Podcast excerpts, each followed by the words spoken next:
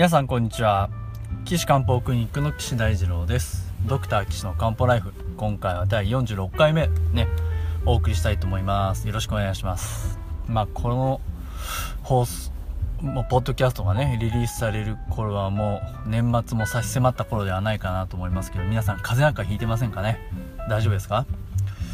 あのー、今日はちょうどもう前回の引き続きですね風邪のお話をしようかと思うんですけれどもまあ皆さん一番風邪予防はね手洗いとうがいとマスクだっていうことはもう実証されてますからあのよく手洗いをねしてうがいをして、えー、マスクをして予防してください、えー、手洗いはですね何もつけないで1分ぐらい水で流すのが一番いいです。石鹸をつけたから殺菌効果があるとか石鹸をつけたからより一層感染予防になるとかというまあ残念ながらリスあのエビデンスはね、まあ、ないようですね、えー、であとうがいもですねあのうがい薬。よく皆さんねあのイソジン使いますでしょ？まああれはねやめてください。あの正常な人はいいんですよ。ね？わかります？あの粘膜に傷がなくて何もウイルスも何も感染していない。ねそういう時にはよく聞きます。あじゃあ、あの、は、やっても悪いことはありません。ね。ただですね、あの、イソジンの、あのー、効果で、風邪の大元の大まかな原因であるウイルスですね。あれをやっつけられる、取り除くことができるという効果はないんですね。わかります？イソジン。あの、僕もあの、心臓外科医だったんで、手術するときあの、手手洗いをね手洗うんですけどあの時によくイソジンで手洗ってましたけどもう最近の手術の時はですねイソジンで手洗わないですからね。ええ。ー、まあ時間が経つとびっくりするような当たり前のことがどんどん変化していくんだなっていうのは思います。あのイソジン使うとですねウイルスが感染して炎症があって傷ついている粘膜にですね治ろうとしてるでしょ？わかります？自分の力で治ろうとしてるのを邪魔しちゃうんですよね。いや本当なんですよ。今まで使ってたっていう人はまあ是非ちょっとやめてください。うん。いや本当です。だイソジンは別にあのいいですよ。使ってもあ私イソジンでばい菌殺してるって思うのは多分免疫的に効果あると思うので 是非使ってもいいんですがウイルスの直接的な効果を期待してやるのはちょっとやめた方がいいと思います。ね。手洗いうがいあとマスクね。マスクも当然いいんです。もう何でもいいですマスク。あのマスクの一番はあの皆さん あのマスクがですねウイルスをブロックしてくれてるとお考えの方いらっしゃるかもしれません。ひょっとするとね。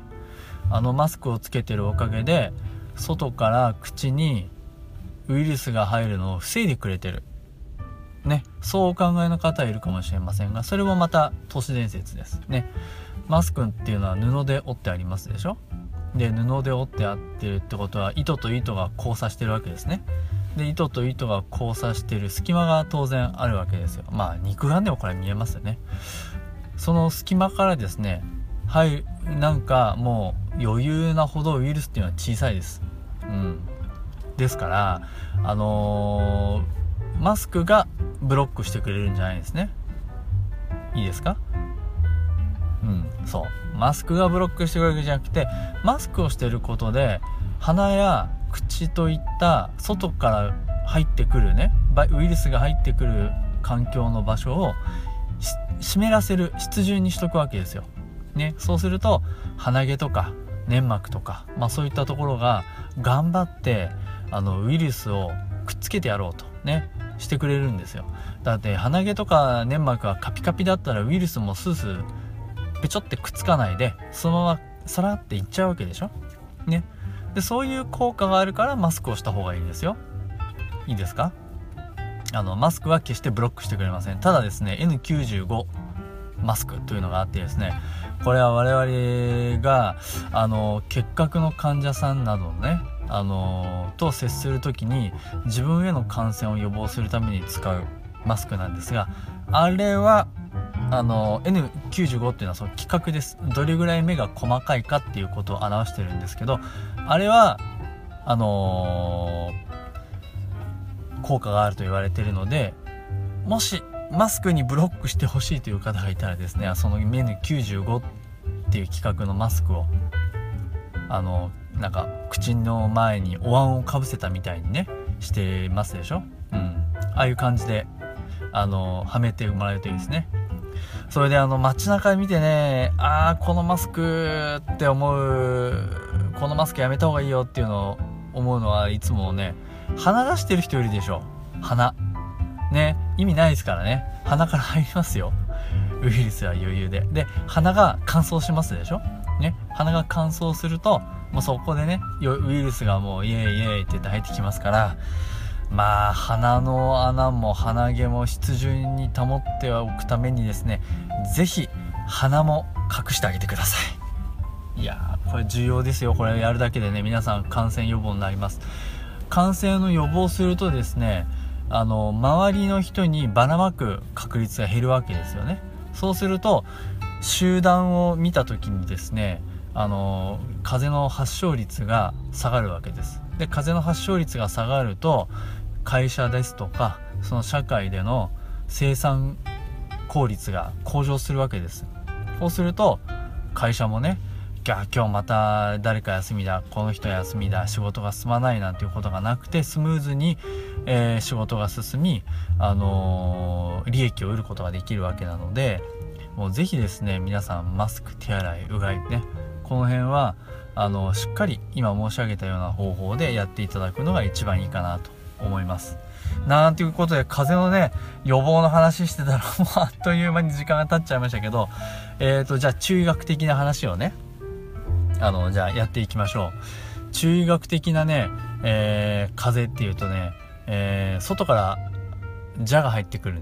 ね。まあこれは今までは何回もお話したかもしれませんが、蛇っていうのは、まあいくつかあって、風蛇、寒蛇、熱蛇、湿蛇、燥蛇、諸蛇、ね、6院、6つありますね。えー、乾燥、湿り気寒い暑い。うん。ね。でその中であの秋っていうのはねあの木火土ゴ水。木火土金、えー、水の季節でいうとですね金の時期なんですね。これ引用5行で金なんですけど金の時代時期っていうのはそうなんです。乾燥の層なんですね。乾燥の蛇があ入りやすい時期になってます。でしかも菌に属する臓器っていうと肺なんですよね。だから肺に菌が入りやすあの菌に属する燥者乾燥が入りやすい。で肺っていうのは喉ともつながってるし乾燥が苦手であるから秋になると風邪をひくっていうのはこのせいなんですね。でしかも秋に寒かったり暑かったりするでしょ？急に寒くなったり急に暑くなったりする。そうすると急に寒くなった時っていうのは乾燥と寒さ。それとは風ね、えー、そういう蛇がいっぺんにこう体を侵襲してくるわけなんですよ。まあね目に見えないから困っちゃいますけどね。そうするとその蛇がどっから入るかは知ってます？乾燥のそうじゃじゃあ乾燥冷えの蛇ね。冷えの蛇風蛇がね冷えの蛇と風蛇がくっついて今度体の表面からじわじわ入ってくるんですよ。でそうするとですねあの太陽膀胱系っていうのは首筋とかあの肩甲骨の間をこう通ってたりするんですけどそこからね風門っていうあの経絡があってですねそこから入ってくるって考えられてるんですね。だから風邪ひいた時にゾクゾクってするのは首筋とか肩甲骨の間とか背筋ですよね。でしょ？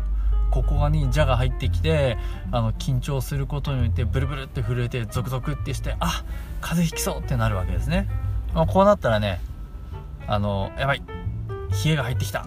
よし対抗しなきゃと思っていろいろやってください。以前も僕はあのシャワー浴びたりとかねあのお風呂に浸かったりとかっていうことも申し上げましたが、まあ、こういう時に一番あのスタンダードな薬というのが、まあ、体を温めて害蛇をね外に押し出す働きのある葛根湯っていうね超有名なカコナールとかねなんかあの横文字になってるのもあったりしますけれどもあのそういうあの薬を使うのはそういう時に使うんですよ。いいですか？冷え続々あ風邪ひきそうっていう時にバーって飲むと邪を追い払ってくれてそこから先に進まなくなるっていうね。そういう状態なんです。そういう薬なんです。ね。でもその中で葛根湯の中で一番メインになって体を発表してあの邪を取り除いてくれるのは、まあ、魔王と慶子の組み合わせなんですけどね。まあ葛根も重要ですあの邪を取り除いてくれるにね。魔王と慶子ね。これは重要です。なのでえちなみにですねこの魔王っていう生薬の中にはエフェドリンっていう成分が入っててですね。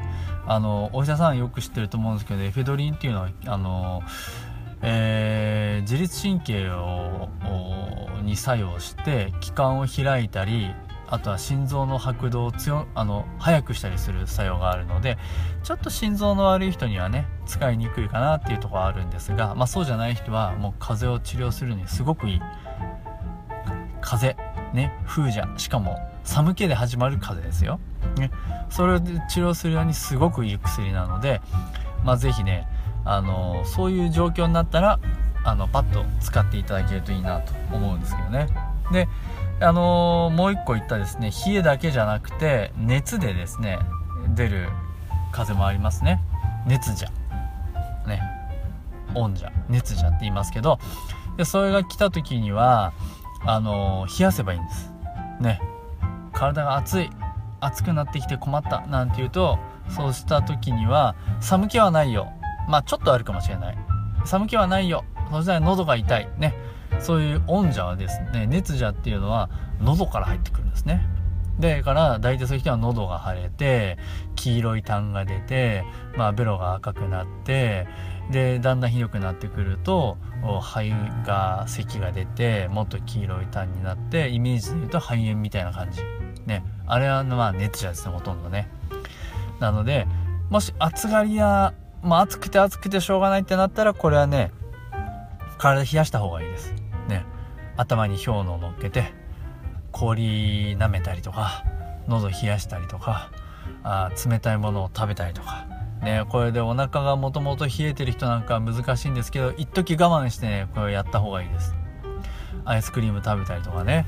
そういうことをすると熱邪があやっつけることができますね。えっ、ー、と漢方薬でいうとまあいろいろありますが僕が好きなのは、まあ、銀行酸っていう薬が好きですね。あのー、これどこ銀行さんあんまり売ってなくて困るんですけどでも薬局さんとかに行くとあるかな。うんと僕のところは台湾で買ってきた銀行さんがありますから皆さんにそれカプセル剤でねお分けしてるんですけれどもあのー、一番スタンダードな薬かなと思いますね。まあそんな感じでですね僕ら風邪って言ってもそれが蛇が外から入ってくれてでそれがねいついたりするんですよ。中の奥の方入ったりしてね余計具合悪くなったりすることがあるのでまず表面に来た時にまず徹底的にやっつけて、えー、もらうというのが大切かなと思ってます。ね。そんな感じでえっ、と風邪のお話を今回まあしましたが何はなくともとりあえず予防ということで手洗いうがいマスク皆さん実行してみてください。えー、そんな感じでね、えー、我々私あの勉強会やってますので群馬県高崎市の NPO 法人じゃんけんぽんさんでやってますから第1金曜日の昼1時半からだいたい2時間かけてお話ししてますのでどんな人がやってるのかまたお灸の体験ってどんなの？なんていうのね来ていただけるとあのよくわかるかなと思います。そんなこ群馬なんか行けませんっていう方はですねあのー、私のホームページのお問い合わせフォームからあご連絡いただければこの番組で取り上げてですねご相談に乗りますのであのぜひ、えー、お便りお送りください URL は高崎漢方人道 .com です takasaki-ka あ kanpo.jimdo.com です。えー、そちらの応募あの問い合わせフォームからねご連絡ください。